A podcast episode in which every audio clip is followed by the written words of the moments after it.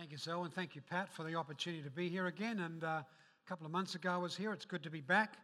Always good to be sharing with, uh, with folk. Um, general of the faith makes you sound old.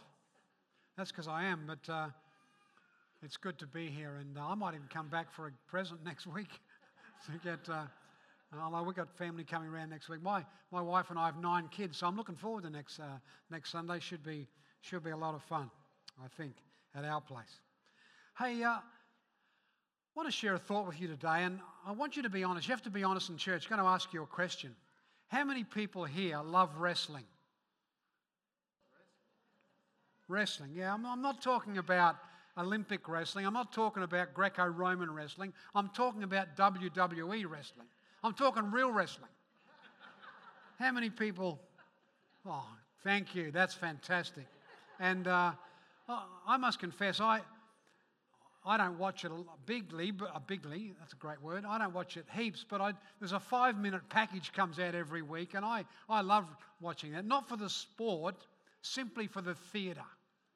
It's kind of theatrical, and you see names, and the names come up, and you'd know some of them, and The Rock, and John Cena, and Sheamus, and, and, and what you may not know is the history of that, the origins of that go back, and this is where it'll date me, and some of you might know this, but way back in the 60s began a program called World Championship Wrestling on Australian TV. Who remembers World Championship Wrestling? And you've lost your, lost your passion for wrestling. one, that's right. Andre the Giant was one of those. And, and there were people like um, Spiros Arion, the Golden Greek, and Mario Milano, the Italian stallion, and there was Haystacks Calhoun, a huge big dude from Canada, uh, Andre the Giant. Uh, there was a tag team called Skull Murphy and Brute Bernard. Brute Bernard had the claim to fame that his skull was two to three times thicker than any other human being, any other human being on the planet. And uh, Killer Kowalski, the interesting thing about these guys, and even today, is that every one of them has their signature move. And you can be sure that in the bout, somewhere in that bout, they will take on, they will give and do their signature move. And uh, they had a guy called Mark Lewin from New York, and he was he would uh, have the signature move called the sleeper hold, where he'd wrap his arms around his opponent's head and neck and after a while, they'd lose consciousness, and the, the, um, the referee's name was Wallaby Bob McMasters from, Marig, from Bar, Queensland. He was called Wallaby Bob because he played for the Wallabies in rugby union. And he would, uh, for, after, for a certain period of time, he'd, he'd lift the arm up of the person, and if they had control of their arm, they'd let the hold go. And eventually, when they lost control, he'd call the end of the bout, and Mark Lewin would win. And Killer Kowalski had this thing called the claw hold where he got you down on the canvas. It didn't get me down, but he got you down on the canvas and just dug his fingers into your stomach. And the wrestlers in those days had plenty of stomach, I'm telling you. And they had people with all these signature moves. I want to ask you this morning what do you think Jesus' signature move is? I mean, Big picture, his signature moves are love and truth. Jesus came in love and truth. So they are the things he exercised in his life and in his ministry. But if you combine those together, if you put those together, I think one of the signature moves of Jesus, underneath that big banner of love and truth, one of the signature moves is courage. And I want to talk today about the courage of Jesus. Really important that we look at that. What is the courage of Jesus. That's his signature move. That's what stands out. And uh, I say that because sometimes we see a picture of Jesus, we think of gentle Jesus, meek and mild, who's wandering through a pasture with a lamb. And, and that's, you know, there's pictures in the scripture like that, but we tend to take that and say, well, he's just a nice guy. I want to tell you, Jesus was courageous. He showed a bravery and a gutsiness and a strength that was beyond what we might imagine. And it's that courage I want to talk about today. It's a courage that came with his kingdom.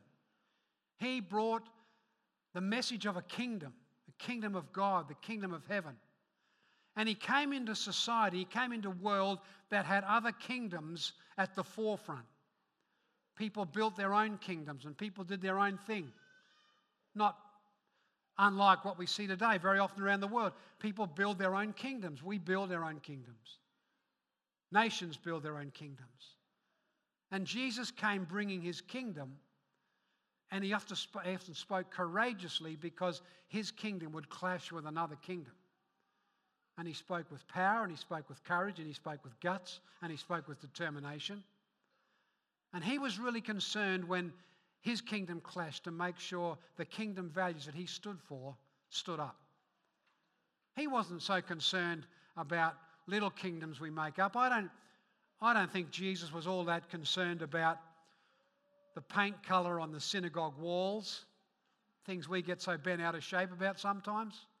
I don't think he was too concerned about, you know, the colour of the mat on the floor of the synagogue. I don't think he was too concerned about whether they sang from Sankey's or Hillsong. I don't think that bothered him all that much. But when kingdom values were violated, he brought his kingdom, which meant the, the poor get fed and the gospel gets preached and good news goes out to the community and people who are abandoned get hope. When those things were thwarted, he stood up strong. He was able to understand what kingdom values really mattered and stand up strong for them. And I want us to look today at the courage of Jesus. And to understand what he says and how he stands up, we need to understand some of the history of the time. History that the Gospels tell us, but also that historians tell us, or some historians in the first century world who told us, some Christian, some not Christian, who told us the stories that were happening at the time. And when you see what Jesus said in the context of his time, you realize just how courageous he was. So I want to look at that this morning. and Jesus had this, what I would call a, a, a spirit of magnificent defiance. He was able to see what mattered, and when things mattered, he stood up. When things didn't matter, it didn't fuss him that much. But he was able to take a stand when it, when it counted. And I want us to just look at some of that scripture with history and say, let's look at who he is. Let's look at what he says, what he does. So you need to understand Jesus stood in this historical time of a man called Herod. He was born during this time with this character called Herod the Great, who wasn't great. Herod the Great wasn't great. He went to become he went 40 BC to Rome to become the king of the Jews. He was anointed king of the Jews by the Romans to look after this province over there where he led. And he ruled there for decades. Herod had 10 wives and 43 kids. One of his wives, one of his favored wives, was a, a lady called Marianne, who he married when she was 17 years of old of age. He had f- five kids with her. And there was a point of time where he believed that Marian was training up her children to, as a plot against him to take over his rule. So he had her executed and her mother as well. As we'll take out your mother in law while you're taking out your wife. He saw that two other kids were a little later on plotting themselves that he, he thought to take over, very threatened to take over his reign. So he had them executed. Herod the Great wasn't great. Five days before he died, he's, he executed his eldest son, which caused Caesar over in Rome to say these words It's better to be Herod's pig than his son. Herod the Great wasn't great. He had a group of citizens arrested, and the plan was the day he died, he would have them executed so there would be mourning in Israel because they weren't going to mourn for him. But he wanted mourning when he died. So you kill a bunch of people. You see, he, he's a horrible man. He died a couple of years after Jesus was born. You know the story when he, he was still alive, when he got two year olds and, you know, destroyed them. When he died, his three sons all were Archelaus, Herod Antipas, and Philip the Tetrarch, wanted to have charge of his kingdom. They wanted to have as much as they could, so they went to Rome to see, I think initially, if one of them could get the whole lot, but Rome split it up into three segments and they gave three sons three different segments. And Herod the Great had the lot, but his sons had three different parts. So Archelaus, one of the sons, got the southern kingdom, which is where Jerusalem was. He was based there. Herod Antipas, another son, was, had the next region up around the Sea of Galilee. Third son, Philip the Tetrarch, had a bit further up northwest, up in the top areas there. If you looked on a map, you'd see where they are. And so they became the, the leaders of Israel after their father. And they'd learned a lot of stuff from their dad. They had led poorly and badly with the same sort of moral standards that their father had had. So let's look at Archelaus. And you see that Jesus stands up strongly and courageously in the face of these leaders, in the face of the kingdoms they were building, which was contrary to the kingdom he was building. So let's look at Archelaus, who's based in, in Jerusalem. Archelaus, he went to Rome to ask for his part of the kingdom. There was massive unrest. People were not happy with Archelaus because he had the same sort of reputation as his father. They weren't happy at all. At one point of time, Archelaus in his history had 3,000 people gathered and executed at once in one fell swoop. So when he went to Rome to ask for his kingdom to be built and the kingdom he could lead over, a delegation went from the citizens of that Jerusalem area to go to Rome also and plead with Caesar not to appoint him as their leader. Caesar took no notice appointed Archelaus, and those 50 returned home. And you've got to ask is, is Jesus scared of the power of Rome or is he scared of the power of Archelaus? Well, he tells a story, he tells a parable. But you see, Jesus doesn't tell parables that just pluck them out of the air. He tells parables from what's happening around about him. And this is what we read in Luke chapter 19. We read these words. While they were listening to this, he went on to tell them a parable because he was near Jerusalem and the people thought that the kingdom of God was going to appear at once. He said, A man of noble birth went to a distant country to have himself appointed king and then to return. You see, he's just talking history. So he called ten of his servants and gave them ten minas. Put this money to work, he said, until I come back. But his subjects hated him and sent a delegation after him to say, We don't want this man to be our king. He was made king, however, and returned home. Then he sent for the servants to whom he'd given the money in order to find out what they'd gained with it. So Jesus interweaves a story of giving 10 minas or 10 talents to, to people, and in that story, within the context of a current event. He tells that story, he goes on to tell what happens to the people he'd given the money to. Then it says this He replied, I tell you, to everyone who has more than will be given, to him, everyone who has, more will be given. But as for the one who's nothing, even what he has will be taken away. But those enemies of mine who did not want me to be king over them, bring them here and kill them in front of me. After Jesus said this, he went on ahead going up to Jerusalem. You see, that's just Jesus telling the story. He tells a story in a parable. Nobody was mistaken about what he meant. Nobody's not, hasn't understood why he's telling that parable. And then he went up to Jerusalem where Archelaus, if I was telling that story, I'd run the other way.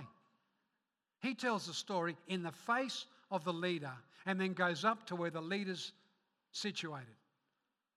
Courageous, defiant, strong, powerful.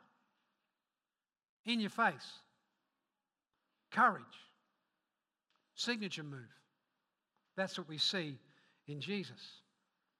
He doesn't pick stories out of a vacuum. It's not like Jesus goes, he's a creative dude and he just picks a story up. No, he takes what's happening. This is the front page of the Jerusalem Times. And Jesus takes that story and he weaves another story in there and then tells what happened, and nobody's mistaken what it was. Then he goes up to Jerusalem. So you keep, you keep doing that in Jerusalem. People don't tell, they say those sort of things and not get killed, as you know the story. Let's look at another brother. This is Herod Antipas in that middle region around, around Galilee. And Herod Antipas is the one who had the major run in with John the Baptist over a woman he took as his wife called Herodias.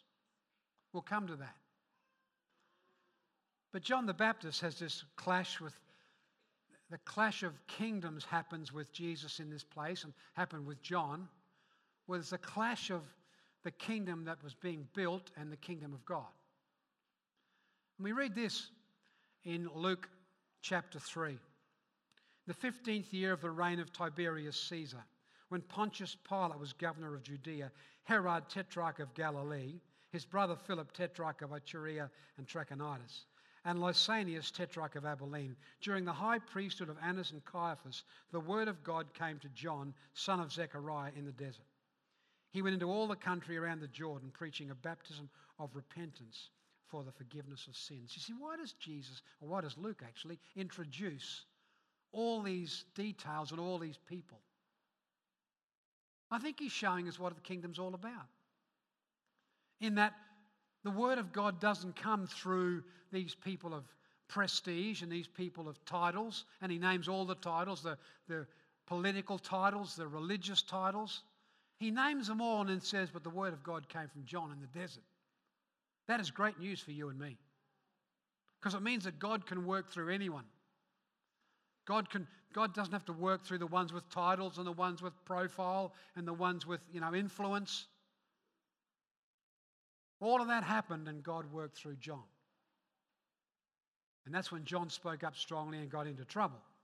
We know that. God lays out, and Luke emphasizes the, the he lays out all the kingdoms and where you would think this kingdom the leaders would come from and who God would speak through. And he says, No, no, no, I'm speaking through someone else.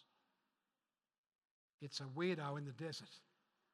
That's who I'm speaking through. And what who counts and who doesn't count in the kingdom of God now stands up. It's not those you think count, it's those of us who are surrendered and open to the Word of God in our lives. There's this law of inversion where any one of us can be a kingdom bringer. Any one of us. And that's our call.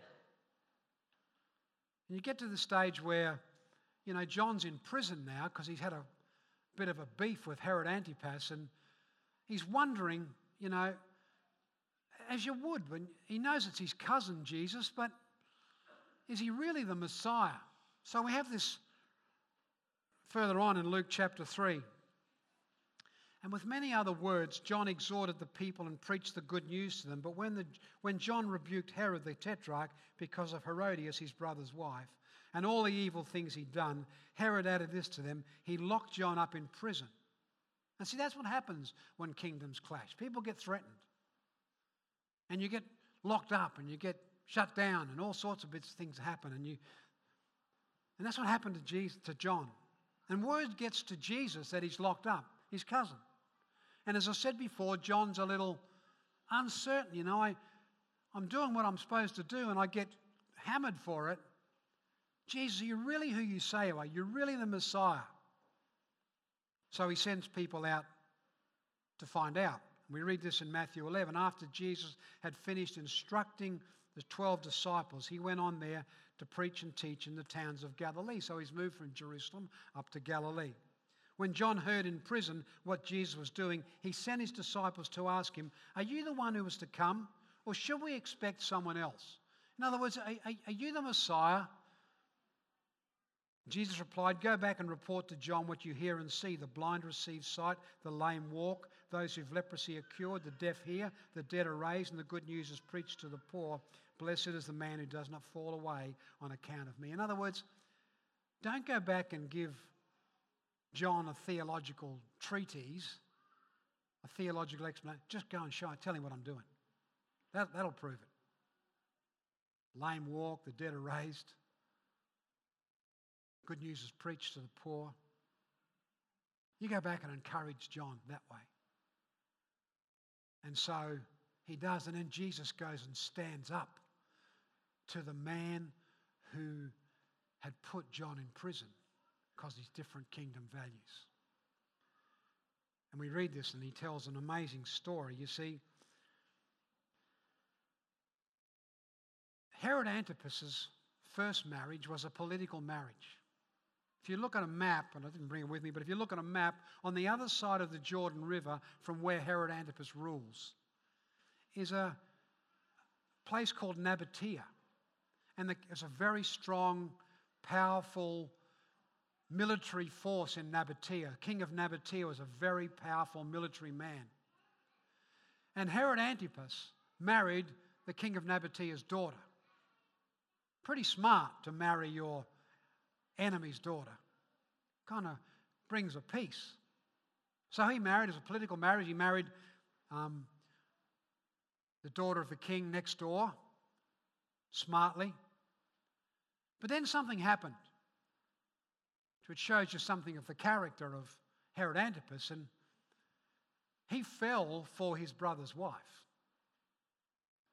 His brother's wife called Herodias. He fell for her. Problem was, she was married, he's married, and it's his sister in law. It's, that situation is terrible, but before you marry again, you have to divorce your first wife. So he divorces his first wife, which was a, who was a political bride from the daughter of the king of Nabatea. And the historians tell us in the history books that a brawl happened, a fight, a huge fight happened between these two nations or these two parts of nations. And the king of Nabatea, the history books tell us, had an army of 20,000 people who came out to fight against a 10,000 strong army of Galilee, of Antipas. And what happens when you've got 20,000 well trained soldiers? They creamed, absolutely creamed and trashed the army of Herod Antipas. And when, you, when your army loses and you lose, you lose prestige. You get humiliated. And that's what happened in that nation. Then Jesus tells this story. He tells a couple of stories. He says, Suppose one of you wants to build a tower. Will he not first sit down and estimate the cost to see if he's enough money to complete it? For if he lays the foundation and is not able to finish it, everyone who sees it will ridicule him, saying, This fellow began to build and was not able to finish. So he tells a general story. We've all seen houses or buildings that are half up and people don't have the money to finish them and they stay that way for months. That's the kind of story he tells. Then he finishes the story with another story. Well, suppose a king is about to go out against war against another king. Will he not first sit down and consider whether he's able with 10,000 men to oppose the one coming against him with 20,000? If he's not able, he will send a delegation while the other is still a long, long way off and will ask for terms of peace. In the same way, any of you who does not give up everything he has cannot be my disciple. See, again, Jesus uses a current happening where the, a king of his own kingdom is humiliated and tells a story. And in my paraphrase, you can paraphrase it the way you want. When he tells the story, he's actually telling the people what foolish, pea brained imbecile would think it clever to take his own army, which is half the size of a very strongly trained army, and try and beat them in war. Wouldn't he be wiser to try and work out, you know, terms of peace? And nobody who Jesus spoke to was in any doubt about what he was saying. He's really getting after Herod Antipas, speaking out the truth, taking the front story of the Galilean times this time, and weaving it into a story, adding it to another small parable, and weaving into a parable to say, How dumb is that? How dumb is your leader? How crazy is that? When he tells that story, it's really in your face. You can get killed for telling stories like that when kingdoms clash. But Jesus is a straight shooter. And he doesn't finish then. Because you see, in this same region, um, he keeps going. In those days, it was important for a, a, leader to keep their profile before the people. You couldn't send out paraphernalia because there's a lot of illiteracy. People couldn't read or write. So, to keep your profile in front of people in those, those nations around about, you would, have, you would put your head on a coin. We still do it to, to remind people who the leader is. So you'd normally put your head on a coin so that every time people did any kind of transaction in the marketplace, they'd be reminded of their leader because you couldn't send out propaganda because people couldn't read it. But in Israel, you couldn't send out, you couldn't put your head on a coin.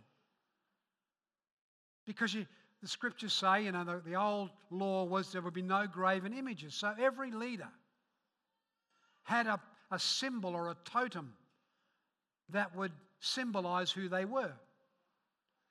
And this being the region of Galilee, the symbol of the king of King Herod Antipas, the symbol was a Galilean reed. So that was on the coins. So whenever you saw a Galilean reed on the coin, you would be thinking, that's our leader.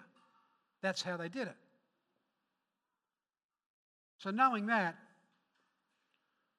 Jesus said this Luke chapter 7. After John's messengers left, Jesus began to speak to the crowd about John.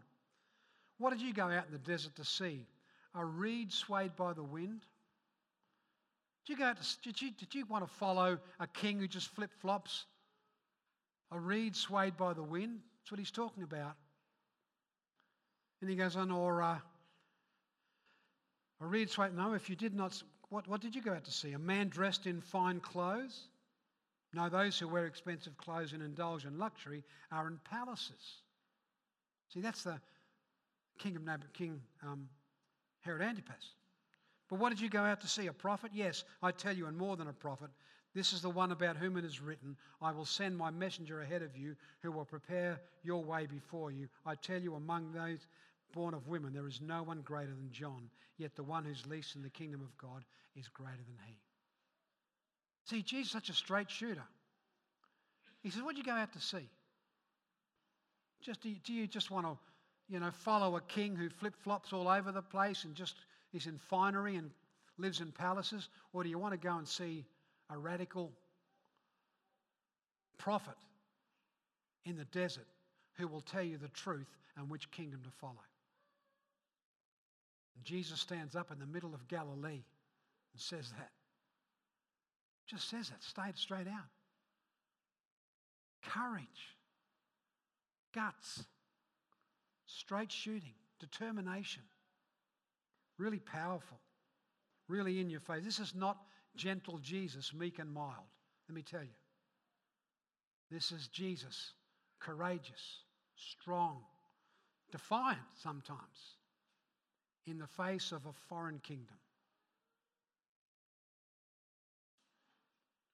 The thing I want to say too is just as we kind of draw this in, is that courage breeds courage. When you see courage, it actually encourages. That's what courage means. Encourage means to put courage in. And when people saw the courage of Jesus, they were encouraged to have courage. I want to share with you just a scripture that you and I might have read many times. It's just like an introduction it's like the intro, you get through the introduction and then you get to the main story or the main parable whatever. This is just an introduction. But listen to this in Luke chapter 8 says this After this, Jesus traveled about from one town and village to another, proclaiming the good news of the kingdom of God. The twelve were with him, and also some women who'd been cured of evil spirits and diseases. Mary, called Magdalene, from whom seven demons had come out Joanna, the wife of Chuza, the manager of Herod's household, Susanna, and many others, these women were helping to support them out of their own means. Do you see that? Two amazing things that Jesus and his disciples were being supported financially by women. That was unheard of in the culture. That didn't happen. But here were some women who had taken the courage of Jesus and been encouraged so much to actually make a difference. But I want you to notice one woman. Did you see it? Joanna. Actually makes a point of saying it. Joanna, the wife of the manager of the household of Herod. What guts, what courage to support Jesus financially from the money her husband gets for being the manager of Herod's household. She takes some of that and gives it to Jesus, who's in Herod's face. Courage breeds courage. Courage matters. Your courage matters. My courage matters. The kingdom matters in which we're to have courage. Really important to understand that courage breeds courage. And God calls us to be people of courage. It's meant to be part of our signature move in our life and in our faith, in the journey of faith that we have. That's what it's about. I want to ask the question as I ask myself regularly, too regularly what are the areas of courage that are lacking in me? I hate that question, but I'm forced to answer it. What are the areas of courage that might be lacking in you? What do I need? What do you need to be fearless about? Let me share a couple. Do you need to stand up? Are there times when I have to stand up and actually make a stand for the kingdom somewhere? Sometimes we need the courage to give up. There might be things that we're rusted onto that we very difficult to let go of, but we know it doesn't help our kingdom journey. But we need to have the courage just to give up. What about the courage to forgive others who maybe wronged us or offended us, or even to be forgiven? Courage to seek forgiveness. Is that part of the courage we need to show? What about the courage to confront? Are there times I need to confront, but you know, I just squirm away because it's the line of least resistance. But I, need, I know I need to speak up. I need to stand.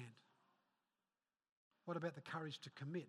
It may be to commit to Jesus for the very first time, or it may be to commit certain areas of our life to Jesus that are still sort of separated or segregated from Him.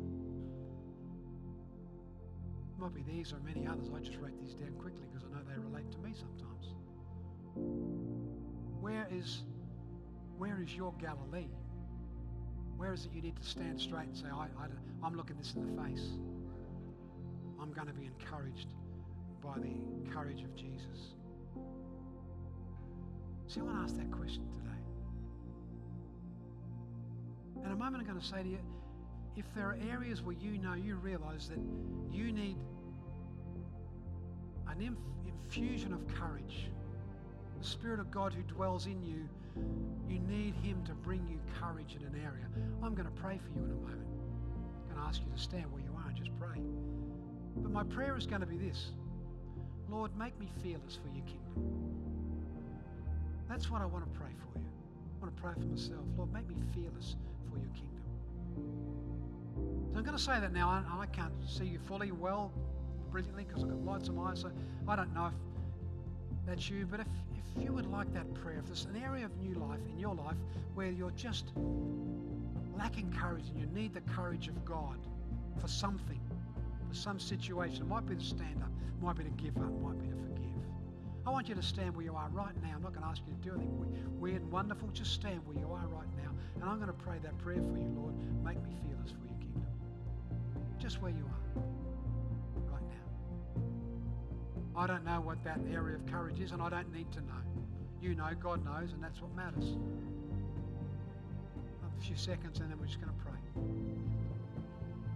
I want to thank you for your courage and standing. That's courageous in itself. Let me pray. Father, I want to thank you so much for each person who stood this morning and each person who's seen something of that signature move of Jesus, which is courage, and said, I need to, I need an infusion of that courage in my own life. I need the Spirit of God who dwells within me to, to bring me to that place of conviction or that place of forgiving or that place of standing up. And Father, I pray for each person who stands now. And Lord, I don't know the circumstances and I don't need to know, but you do. So, Father, for each one, I pray that you would just give them that strength Lord, that gutsiness, that kingdom vitality that will stand for you today. Father, I pray for the work of your Spirit. For those who are maybe saying yes to Jesus for the first time, Lord, that's a tremendous act of courage.